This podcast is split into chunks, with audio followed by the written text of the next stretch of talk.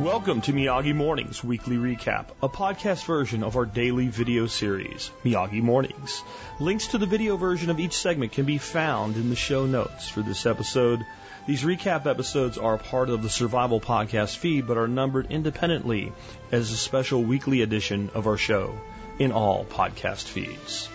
How's revenge? Daniel-san, you look revenge that way. Start by digging to grave. Walk right side, safe. Walk left side, safe. Walk middle. Sooner or later, get the squish, just like grape. Hey guys and gals, welcome to Miyagi Mornings episode 16. Yeah, that's right, 16 times. Now we've gotten together in the mornings here to talk about individual subjects. Today is one that actually was spawned by a response to a post that I did on Parler that I really didn't expect. Sometimes I do a post and I'm like, this one's gonna trigger people, and they get all triggered, right? Uh, so I used to make that into a gift. Triggered!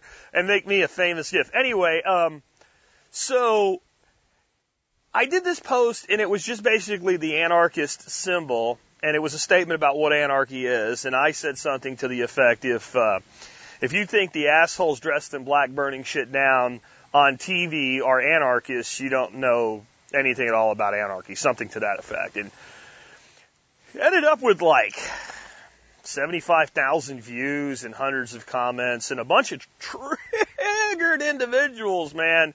I mean, they were triggered by this because you're an idiot if you think anarchy can work. Well, as you saw if you looked at the title of this video is, you're probably an anarchist whether you know it or not. At least most of you are. At least in my audience. And even many people that consider themselves right wing, you know, small government, blah, blah, blah, blah.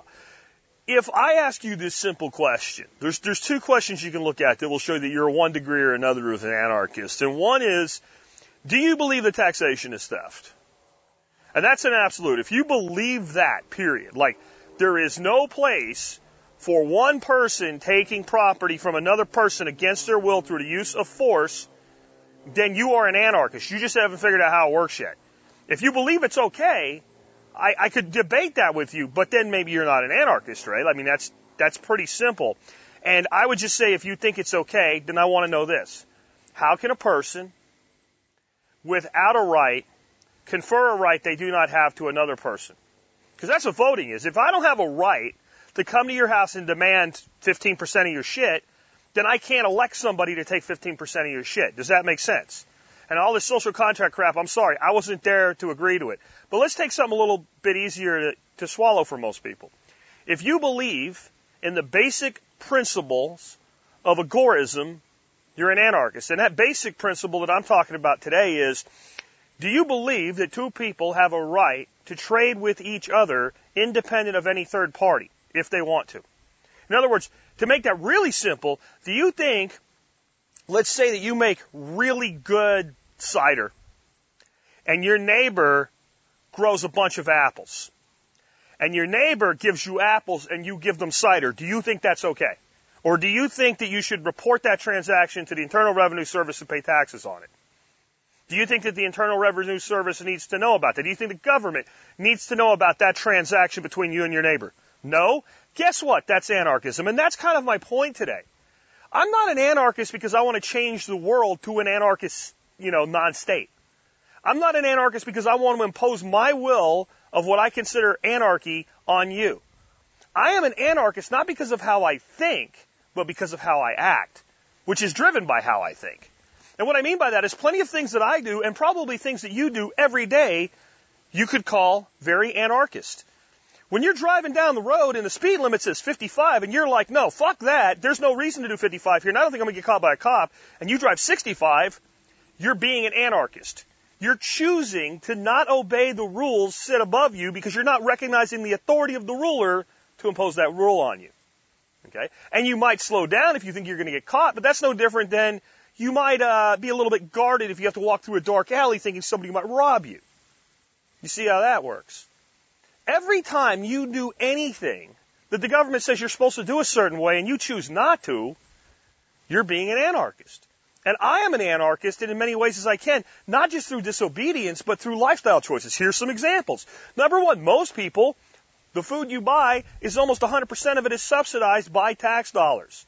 I've made a lifestyle choice. I don't consume grains. I only consume locally produced, grass-fed, etc.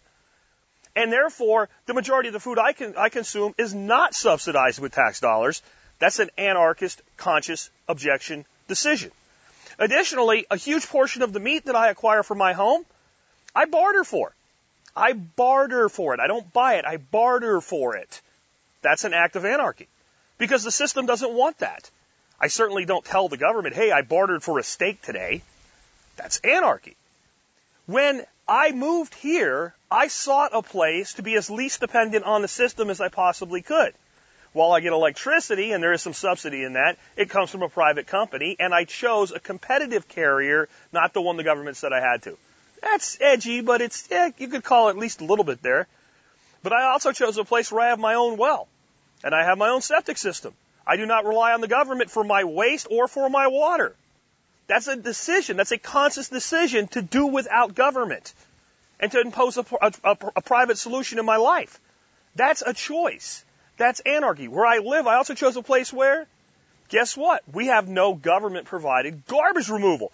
How would you ever get rid of garbage? It turns out there's people who will voluntarily come get your garbage and take it away for you if you pay them money voluntarily. You don't actually need a third party intermediary like the government. I'm an anarchist by using cryptocurrency, specifically privacy coins like Monero and R. If I have to explain to you how that works, you don't really know what cryptocurrencies are or Monero and R are, and that's not what today's subject is about.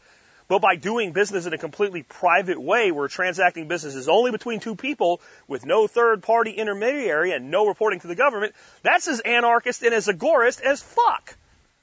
See, so now I know what some of you are going to say, but you use the branch. You use the branch. Okay. You want to do a purity test? How about this? Do you ever cheat on your taxes? Okay, you don't pass purity test. Do you ever speed when you're in your car? Okay, you don't pass purity test. Do you ever conduct barter without reporting it to the government? Okay, you don't see how that works? See, we gotta stop thinking in this binary, like, you know, ones and zeros world that we live in today. On, off, one, zero, on, off, one, zero. No, no, no. It's like a dimmer switch. How much of this can you incorporate into your life? I live as anarchist as I can in the world that I live in with an expectation that there are certain things I need to do to protect myself. And again, if I'm walking down the road and somebody robs me, and instead of being able for me to draw down on them, they have, you know, there's a guy there, a guy there, a guy behind me, and a guy over there, and all of them have a gun pointed at me at the same time, and they say, "Give me your wallet." And I know if drawing my weapon, I'm gonna, da- I'm gonna die. I got no choice. I'm going to give them my wallet. That does not mean that I see them as legitimate authorities in my life, and that's the big one. I deny the legitimacy of the state. That's what makes me an anarchist. Not because, oh, I want to, you know what? If you want to live with Nancy Pelosi as your Speaker of the House, you get to do that. I'm an anarchist. I don't have the right to take that away from you. Do you see how that works? If you want to live with a boot on your throat, you have every right to live with a boot on your throat. I have every right to resist it. That's what anarchism is. It's not these jackasses on TV throwing shit through windows and people say, well, what would you do about that in anarchy? If it was an anarcho society, those people would have got shot in the face the day that shit started and those cities would not have burned.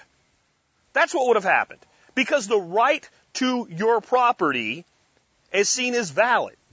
The peaceful, rightful property holdings that you have have to be respected. And people that don't respect that, they say, well, they're leftist anarchists. They're anarcho-communists. Sorry, sorry guys, that's not a thing. That's not a thing because you can't impose your will on others through force and be an anarchist because you're violating what's known as the non-aggression principle. And how are you going to impose your will on others to create a communist society without a state? You can't do it. You need a state to do that. If you have a state, you're not an anarchist. See how that works? I know they call themselves anarchists. I know it's generally recognized in the intellectual school of thought that there are, you know, communist anarchists. And I'll tell you how communism anarchism works. I just haven't ever met a communist anarchist that's okay with this. Maybe a few of them are out there somewhere. I don't know. You do you, and I'll do me. If communism, if socialism is an adjective, rather than a system imposed from a hierarchy, I have no problem with it. If you and all your buddies want to form a commune, if you want to form a collective that is beyond borders, with economic agreements between yourselves, and as long as you voluntarily engage in that, go ahead. Now I'll tell you why they don't ever want to do it. They don't ever want to make the agreement back, like, so then I can go out and do all my anarcho-capitalist stuff if you feel the need to put a label on it, because they know it won't work for them. And they know it will work for me, because here's the final thing on how I know most people are anarchists at heart. And it is agorism that tells us this. Everything that we look at politically in general, it requires the imposition of a system by some form of authority to make it run. So taxation requires imposition. Alright? Here we go. Agorism requires nothing but human beings left to themselves. You cannot show me a group of people anywhere in any condition at all ever that didn't engage in trade and commerce. Little kids set up lemonade stands. You put people in prison, they still engage in commerce. When they're not supposed to.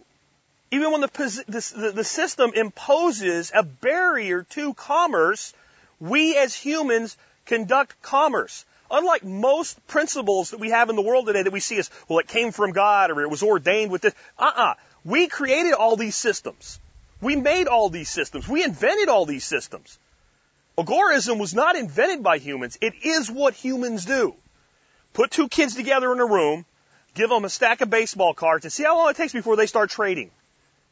And they don't need a third party. If you don't think you need a third party to conduct commerce, you're an agorist, and if you're an agorist, you're an anarchist. I know that may be hard to believe, but just because you don't know how to make it work yet, doesn't mean it isn't what you really believe at your core. Do you believe that you can convey a right you do not have? If you say no, you cannot convey a right you don't have, you can't defend voting and you can't defend the state. You're in conflict with yourself. That's for you to resolve, not me. We'll catch up with you tomorrow with another one. Hey guys, Jack here with Miyagi Mornings episode. What is it? Uh, I don't know, 17? Yeah, 17. So, anyway, yesterday was kind of a deep topic. It probably seemed political to some, though I don't think it really was because it's not about picking a side. It's about being yourself when we talk about agorism and anarchism. Today I got something that'll appeal to everybody, I hope. Anyway, it has absolutely nothing to do with politics other than politics may be part of what's wrong with the stress in your brain that this will help with. And it's the value of a garden beyond the fact that it produces food for you to consume for your family and makes you money. Like, you can literally print money by growing food and growing plants. I don't know if you know that. You can, but that's not what we're talking about today. We're talking about the immeasurable things that it brings to you. The first thing, and this was spawned by a, a comment that came into me yesterday, was can you talk about the benefit of being able to come home from a job and vent to your garden? To be able to come home and, and just like, ah, and let go of the day's crap that's built up on you. Where you come home and there's like this dark, murky shit cloud on you and you don't want to talk to your wife or your husband or your kids because you know you're going to be a dick and you don't want to be a dick to your family and the reason you're going to be a dick has nothing to do with them. Like there's literally nothing they can do that's right right now that won't make you angry because you're already angry. So anything that isn't exactly what you want to hear will make you angrier. That's what happens when you're angry. That's how you get. This might seem a little bit weird, but man, I don't have to think hard about this at all. This was me before I started doing my podcast and walked away from corporate America. I worked as a C-level officer in a holding corporation managing three other corporations. So basically, I was doing the job of basically four C-level officers. Do you know what that means?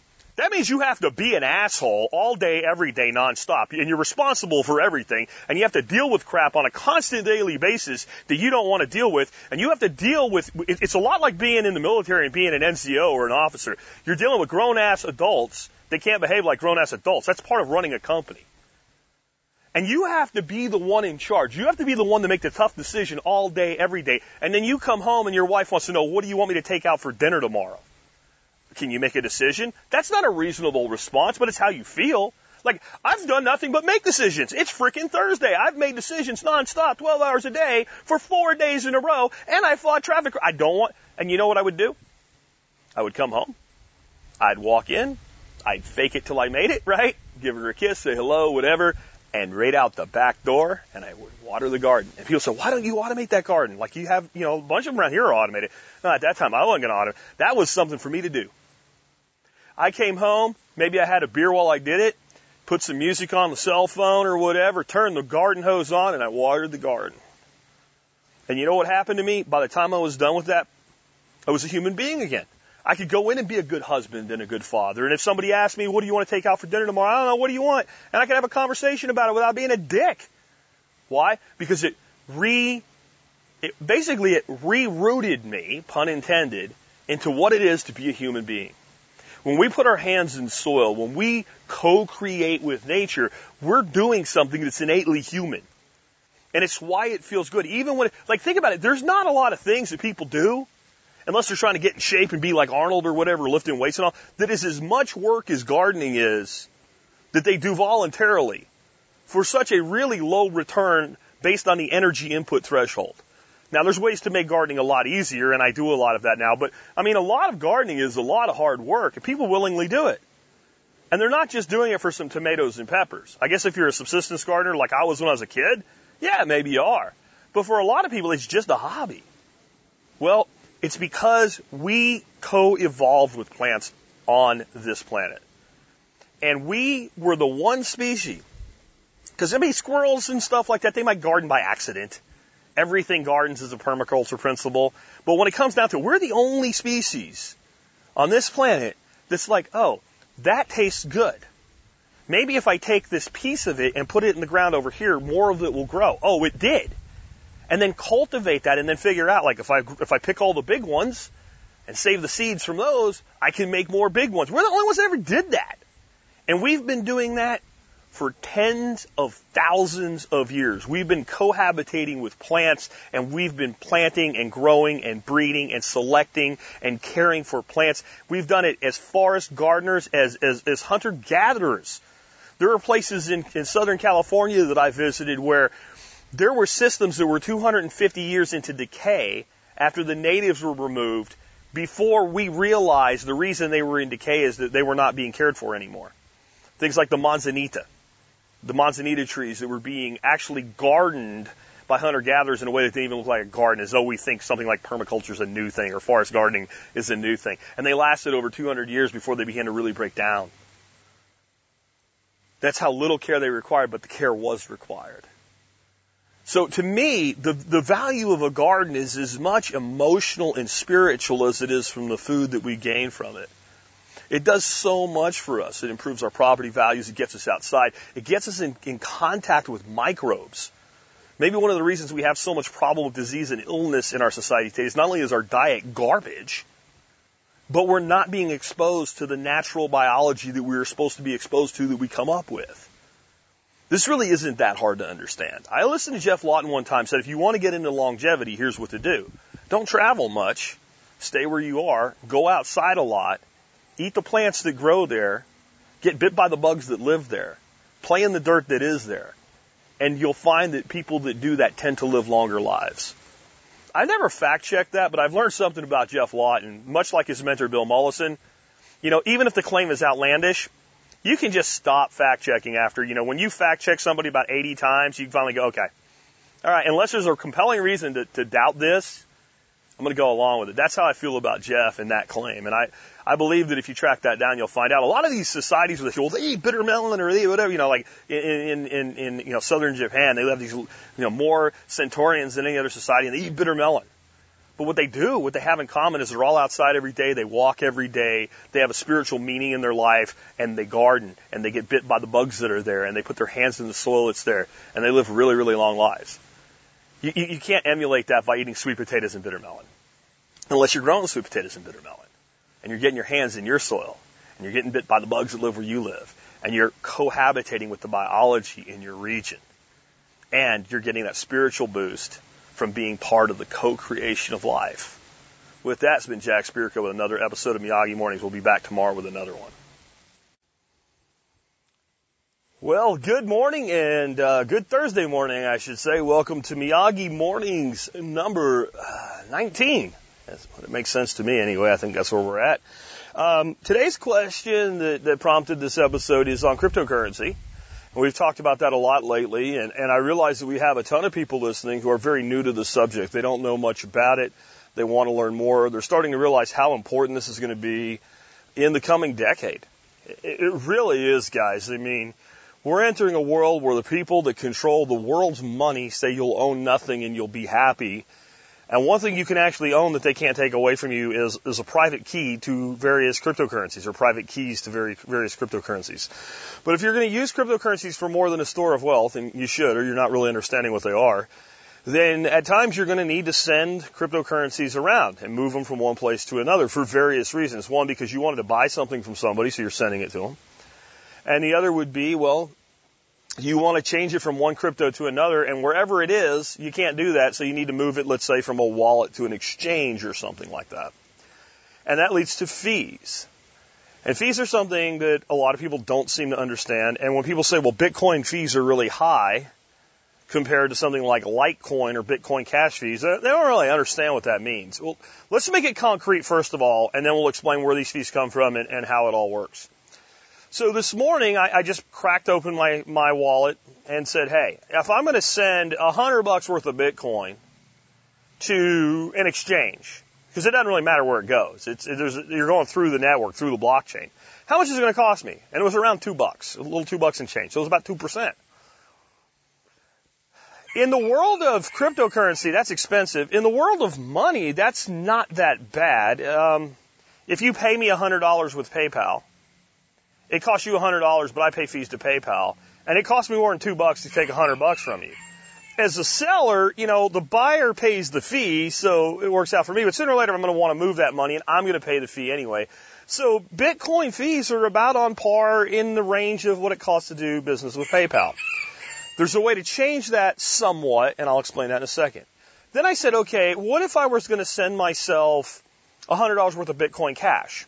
What's the fees on that? Infinitesimally low. It was a penny. So I could send myself Bitcoin Cash or send somebody Bitcoin Cash at a penny for $100. Or I could send someone $100 worth of Bitcoin and pay two bucks to do it. Well, if it's a large transaction or lots of transactions, that really starts to matter, doesn't it? Not to mention the Bitcoin Cash transaction will go quicker and cost less money. So will Litecoin.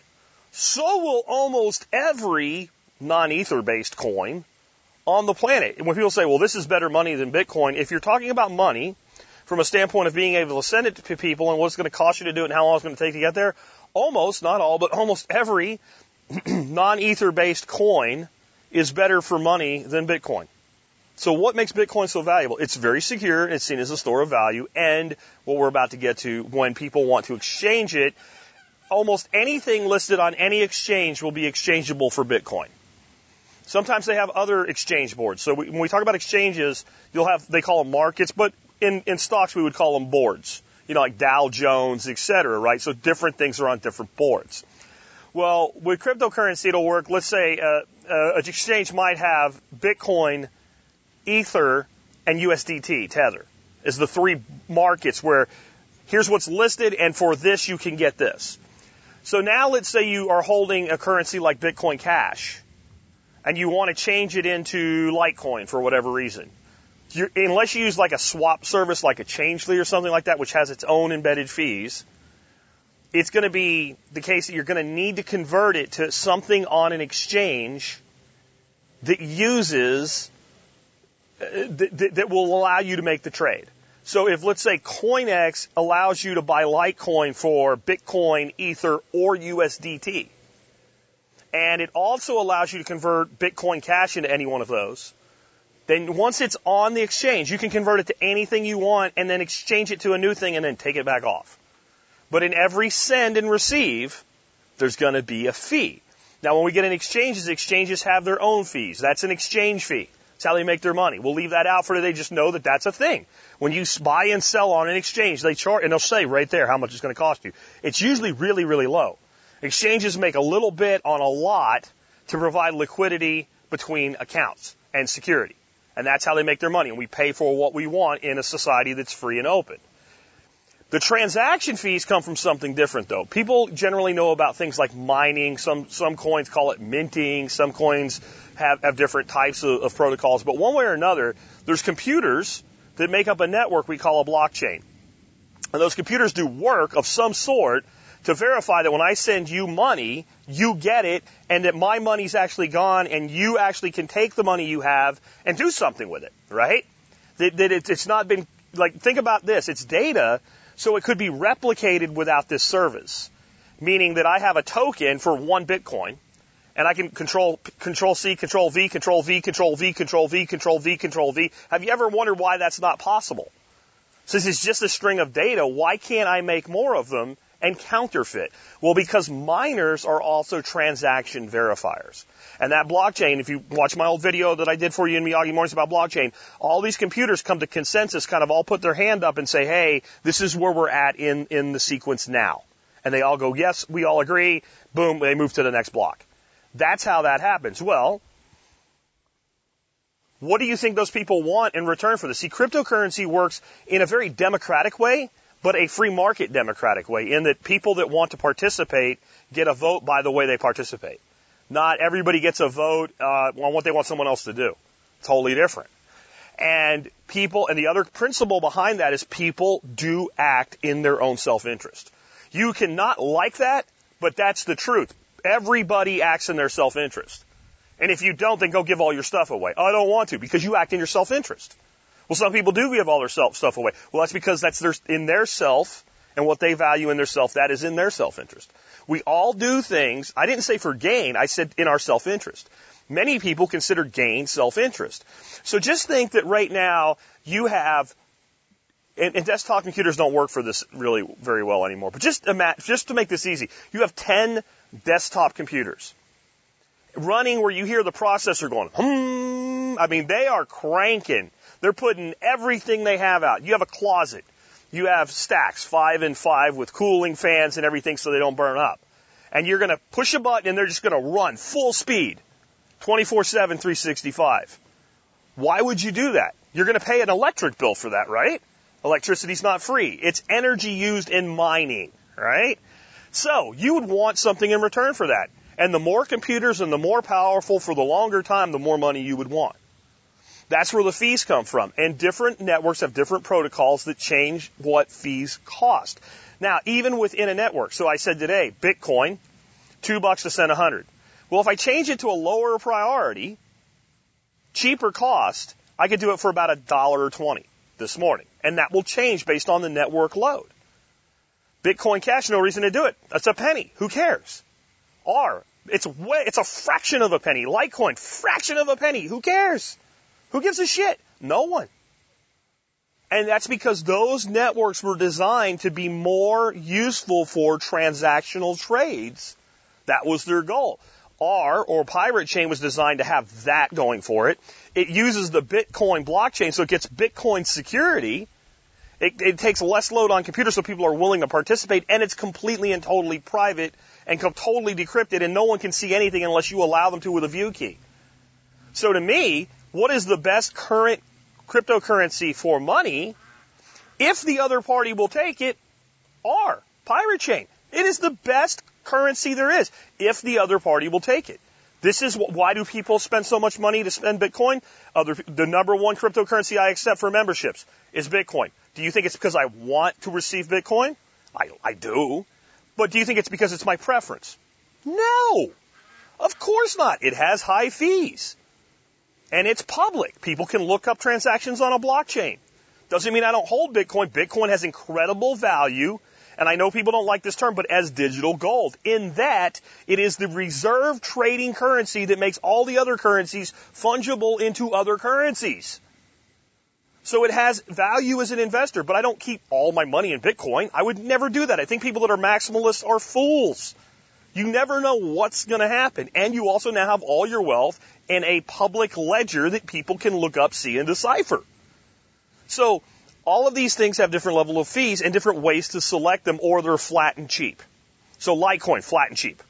There's other some things you can play around with, but you don't need to on daily transactional activity. Same with Bitcoin Cash. Same with R. Same with ARC. All of these, you know, altcoins have that. Ethereum. Ethereum is a freaking mess. Ethereum, when you go to send, you'll see there's a contract send cost and you pay in gas. And like the minimum gas will be like 24, you know, thousand gas and it'll cost so much ETH. And that, I looked at an Ethereum transaction today. It was like from a buck 44 down to like 75 cents, even though it wasn't Ethereum. It was an Ethereum based token, in this case, basic attention token for 100 bucks. So it was cheaper than Bitcoin, but still expensive. The less gas you put on it, just like gas on an accelerator, the, the, the slower it'll go, but the less it'll cost you. You get more mileage, but it takes you longer to get there. Think of it like getting on an airplane. If I fly first class and you fly coach, my bag goes on the plane last, so it comes off first. I walk right past the line to get on the plane to get to get the ticket counter taken care of to priority. They take care of me immediately. You go to security, you're held up there. I go right past that, right through the state's uh, uh, you know surveillance apparatus. And when it's time to get on the plane, I get on first and I get off first, and I'm drinking wine while you're sitting in the back. And I've already got my bag. I'm in my car and to my hotel, and you're still standing at the baggage carousel or in front of the car rental line while a guy looks like he's taking a dump and solving a calculus problem, trying to find your car that you reserved three months ago. But eventually, you get your car and you go on. And how important is the time to you? And that's the way to think about these fees and whether you're going to pay less and wait longer. If I'm sending money to my own account on an exchange and I'm not trying to make a buy really, really fast, which is probably a bad idea anyway because you're not thinking when you're in that mode, I don't give a shit if it takes a day to get there. I don't care. If I'm sending you money to buy a boat and I want to take the boat and leave, I'm going to put a higher priority on it because you're not going to accept it until you see the transaction go through. And that's how this all works. And it's just a matter of people that provide a service want to be compensated for it. And it's why I don't think Bitcoin makes great money.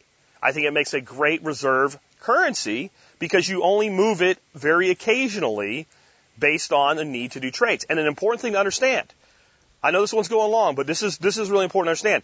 If you can buy a currency on an exchange and use it to get another currency you want, you're probably better off doing that because there's no send you don't have these big transaction fees in between with Bitcoin and some other stuff. So that's how that all works. I know it might be clear as mud now, but I do want to make it a piece of advice. Uh, the MeWe cryptocurrency group would be a great thing to join, but I put on there today a thing called Dash School. When Dash really started taking off, they put this gal uh, on their channel and she did a lot of videos to explain what cryptocurrency was. There's a playlist called Dash School. The first three videos of the six have nothing to do with Dash. It's just blockchain, how blockchain works and why blockchain works. If you're struggling with this, start there. Then come back and listen to this video again. I bet it'll make more sense. And join us on the MeWe cryptocurrency practical discussion group.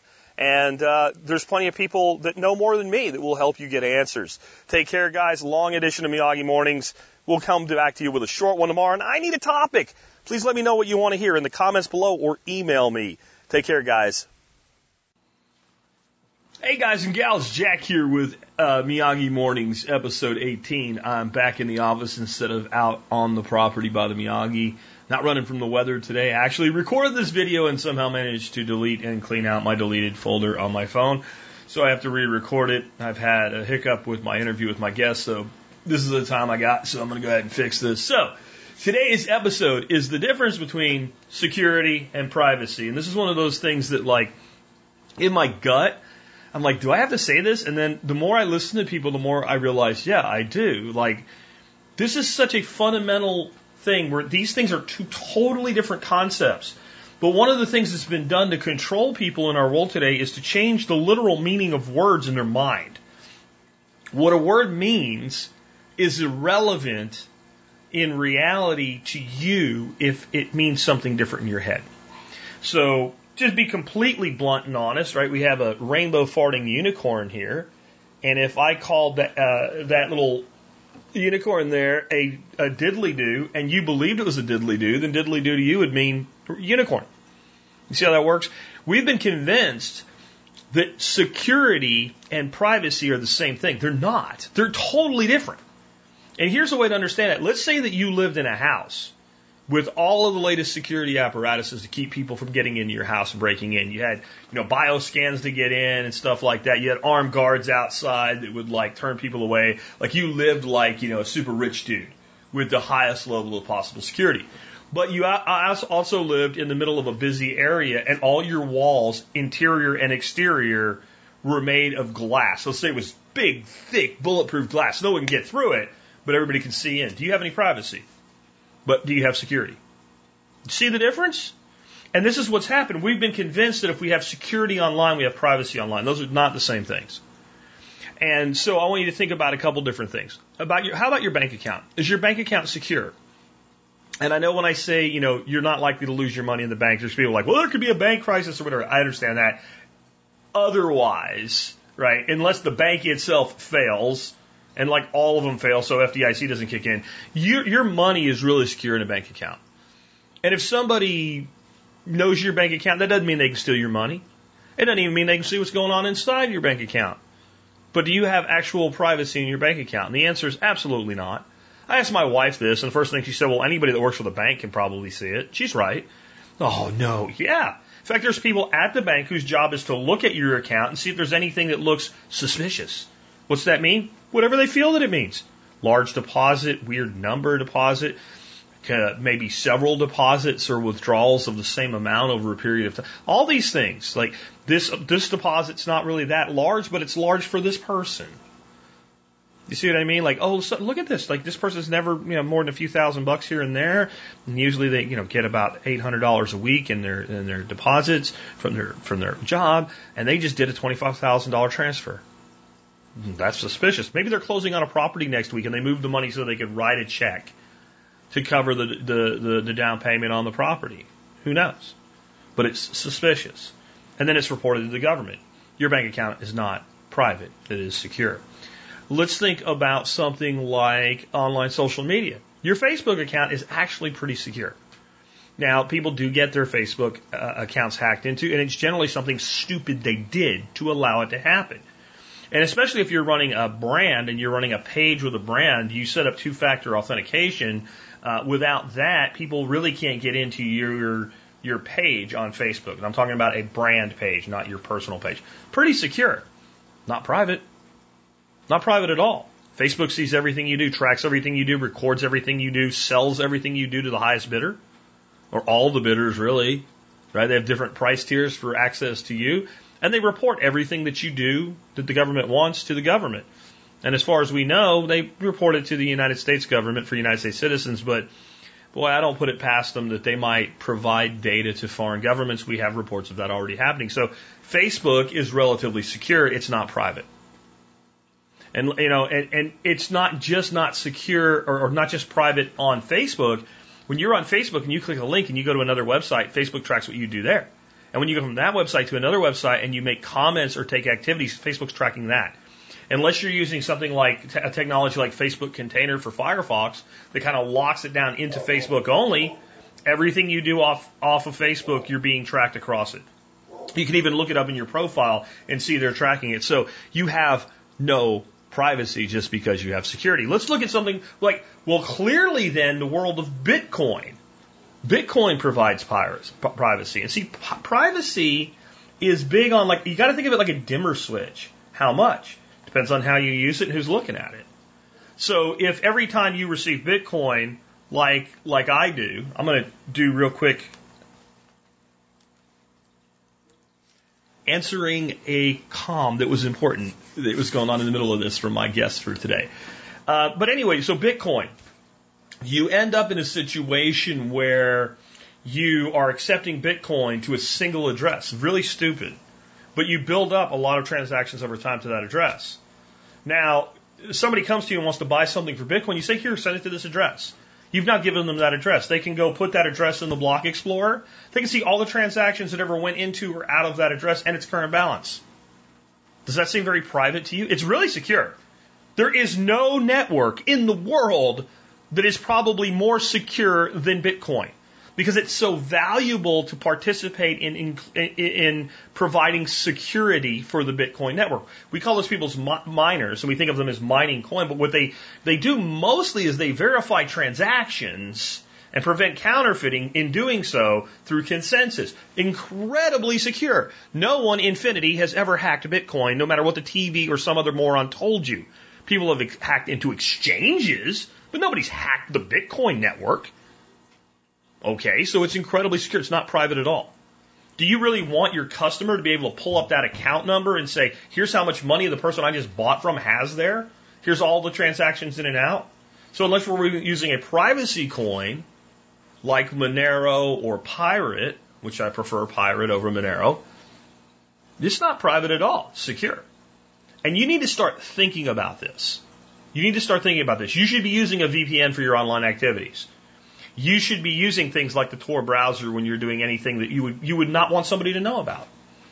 Oh, that's the dark web. That's the dark web. See, everything that's to your advantage over the people that want to track, trace, and record what you do, they convince you is something only bad people do. Only bad people do. And I love these people that are like, I just feel, I feel bad for you when you're like, but I have nothing to hide. You sound like an idiot when you say that. Let me ask you a question. The people that think that way, well, there's not really anything, you know, I mean, okay. Have you ever whispered to anybody? Then you have things you'd like to keep private. Have, have you ever told anybody a secret? Then you have things you'd like to keep private. Have you ever kept a secret for somebody? Then you have things that you'd like to keep private. Is there anything that you do on a daily basis that you don't want advertised to the world? Then you have things that you would like to keep private. So when it comes to social media, I use platforms like MeWe, which are so much more private than Facebook. And people are like, well, what if they sell us out someday? Well, they might. But I definitely trust the platform that says, I will not do this to you over the platform that says, we absolutely do this to you. You need to start thinking differently about this.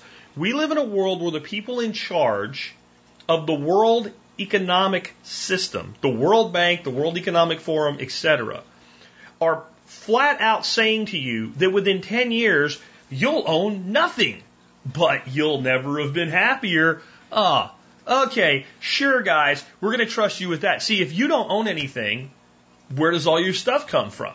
Somebody owns it. That makes you a tenant in your own home. It makes you a tenant of your computer. It makes you a tenant of your cell phone. It makes you, and that means somebody owns it and somebody's on the other side of that rental transaction. That's the only way you get into owning nothing is somebody else has to own it. It's not going to be collectively owned. If you believe that, then I got a bridge to sell you out in the West Texas desert. It's a hell of a deal. I'll sell it to you for 50,000 R. Here's an address you can transfer to, and at least no one will be able to see what happened on that address.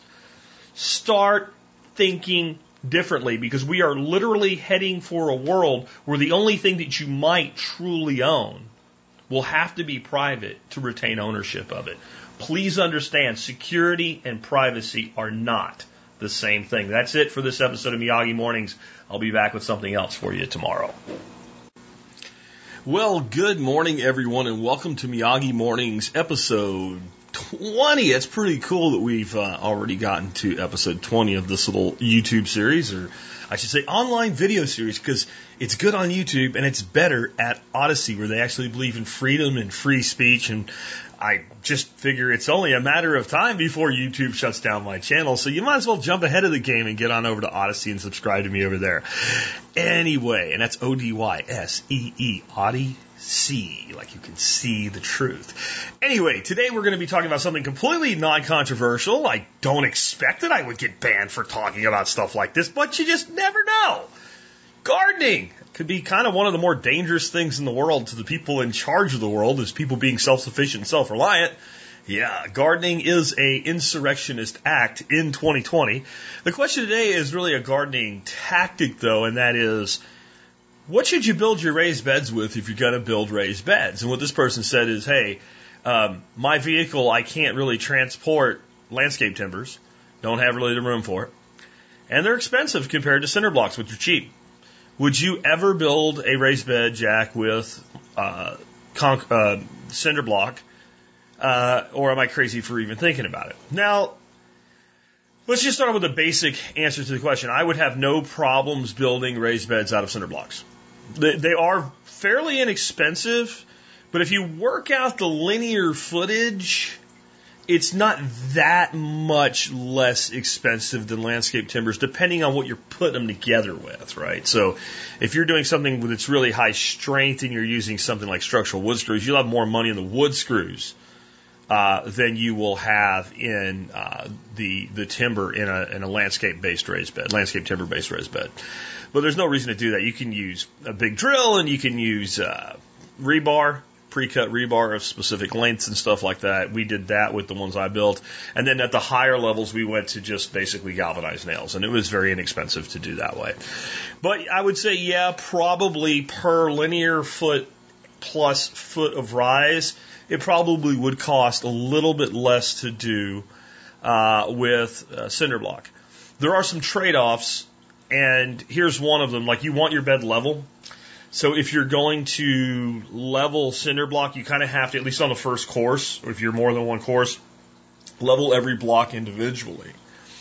With a wood framed bed, you just kind of basically rough out a level and then you build your first frame and you stabilize it and then you put a level on it and then you shim it until it's level and then you backfill underneath it. So it's much easier to level your first course if you're doing a timber frame than doing something like concrete block. So it's just less labor on that first course. And depending on what kind of ground you have, that can be a lot of work or it can be a little bit of work. It all depends on how much it'll save you. Longevity. Of course, cinder blocks will last longer than you will unless somebody hits them with a, with a sledgehammer. And landscape timbers, depending on where you live, how moist everything is, what your overall conditions are, can last anywhere from, I've seen timber frame beds go 20 years.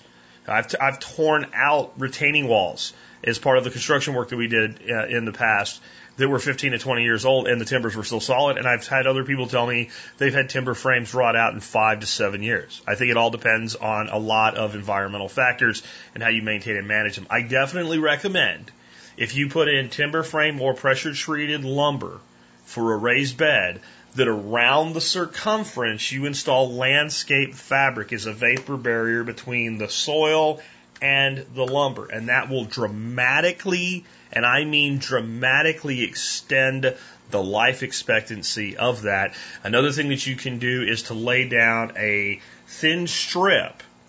And I should have done this when I built the big raised beds in my, my yard, and I didn't. It was one of those things I let slip through. But a, a, a, a strip wider than the bottom lumber, whatever that is, of uh, the material that they use to make pond liners out of. You don't need a super expensive version thereof, uh, just the, the, the low end version. And that'll also help with some edge weed blocking as well. Cover that up. Nobody will see it. If the first timber is to the point where it's just pretty much under the ground, you can even kind of cup it around it, and that will help as well. On the expense side eh, is, you know, that's going to be debatable. I think that whenever you're evaluating any material for a project, there's other things you can make raised beds out of. You can make them out of brick. You can make them out of tree timber. I mean, we've done them out of like when we have like trees that have to go down anyway, and you have reasonably straight trunk tree. It's free lumber. Boom, stick it in place. We've done all kinds of things. Native rock. You, and, and a lot of times raised beds, that's what you're going to do. You're going to use what you have available to you. And if you don't have anything available, then you're going to source materials. Right. Now, if you are sourcing materials and you're, you know, you're going to Home Depot, Lowe's, etc. When people say like, I don't have a vehicle to transport this stuff, I think one thing you guys should be aware of is how efficient delivery service from Lowe's and or Home Depot really is almost everything that they will deliver on a truck, they will deliver for a flat fee of either 50 or $65 depending on where you are and some other things. That might seem expensive if you're getting 10 landscape timbers, and it would be. What I try to do, and this saves me a ton of money with, and Lowe's is who I use because they're the easier parking lot to get in and out of, so I have the relationship there. And that's literally how I pick between them. Like the Home Depot parking lot that's close to me, like you feel like you're taking your life into your hands when you go into that parking lot with getting into a wreck and the Lowe's parking lot's nice and open. So that's why that's the only reason I picked Lowe's over Home Depot. But Lowe's will generally deliver anything I order for 50 bucks. So what I will do is I will evaluate upcoming projects and I will do what's called a takeoff which is basically an estimate if you were in construction estimating and you're going to sell a job. I'll do my own takeoff for my own projects. Every single thing that I need for that project from end to end. And instead of doing it for one project, I'll, I'll map out two or three projects, maybe four. If they're little, I'll do four. If they're big, maybe two. and I will make up that bill of materials. I will put all of that in the shopping cart for Lowe's and I will say order. And if I had a truck capable of getting all of that material, I would still give them 50 bucks to not have to go haul that much. I mean, if you're talking like some bags of Sakrete, some cinder block, a bunch of landscaping timbers, a bunch of pipe, like when you start adding that stuff up, like first of all, you're going to end up taking multiple trips most of the time if you have a pickup truck, even with a pipe rack or a trailer. You got to be there for all that time. You got to haul all that shit. And the Lowe's guy comes out with this big ass truck, backs up, gets that little cool looking forklift off, beep, beep, beep. I say, put it there. He puts it right there. And I do no work. So if, again, if you were just getting enough landscaping timbers to build two raised beds, that probably doesn't make sense. But for all of you with your projects, evaluate what you're doing. Then you don't spend like right now, you don't spend a freaking hour and a half in a freaking Lowe's or a Home Depot dealing with a bunch of scared people that look like sheep running around with their masks on, horrified of everything, waiting in line and all. It's totally worth 50 bucks. Totally worth it. That's my big thing. And again, as far as the materials you construct your bed with, I don't think it really matters. I, I really don't. Whatever works for you. But what I'll finish up with is, do you need raised beds? Why are you putting in a raised bed? Why are you using extra money and extra materials. Here's where raised beds make sense. You don't have much soil to begin with. You just don't have much soil there. Okay. Well, I, I get it. That's me. Um, so my plants can't put down deep roots because they can't go through rock. Okay, that makes sense. Uh, you're in a climate where better drainage is really, a, you get too much precipitation. That makes sense. Cooler climates often make sense. They pull plants up a little higher. They're a little more resilient to frost. You have a lot of trouble with infiltration of weeds and grasses and stuff like that. Creating a border gives your mind a clear delineated space. Anything that, in, you know, any, it's like, it's like guard the gate. Anything that comes across must die. And, and that is useful. But like where I grew up in Pennsylvania, we had about a quarter acre garden. We didn't make no raised beds. We didn't bring in, you know, a, a, whole bunch of fill to do that much. We basically created rows and we had pathways and it was right in the ground and it worked perfectly. But we had good soil. We had a nice location, generally flat. It was pretty easy to maintain. If I knew what I know now as a kid, I would have done a lot less digging in spring, you know, redefining the edges of the beds and cutting grass and weeds with an edger and a line like my grandfather had me do, and I would have been a little bit more permanent. But there, in that location, if I were to move back to my dad's home today, and put a garden in where the old garden spot was, I wouldn't put a single raised bed in. So make sure you're not expending extra money, time, labor, and materials where it's not necessary because man's been growing stuff in the ground for as long as man's been growing stuff. But sometimes a raised bed is the right way to go. That wraps up the week. Remember, you can catch the entire week on Saturday mornings with a podcast that's in the Survival Podcast feed for Miyagi Mornings, the whole week put together in an audio only podcast. Or you can check these videos out and share them with your friends because they're a lot shorter than a whole podcast and they always key in on one thing. Catch you guys later. Hope you enjoyed the week. Thank you for tuning into this week's episode of the Miyagi Morning Recap. Remember, I do Miyagi Mornings to create short and shareable content for your friends and family who may not be up to listening to an entire podcast. Each of these segments from today's show is only five to eight minutes long and can be shared as both YouTube or Odysee videos. Links to the video files for each segment are in today's show notes. If you want to submit a question for Miyagi Mornings, just email jack at thesurvivalpodcast.com with Miyagi Mornings in the subject line. All subjects other than politics are welcome for this special series.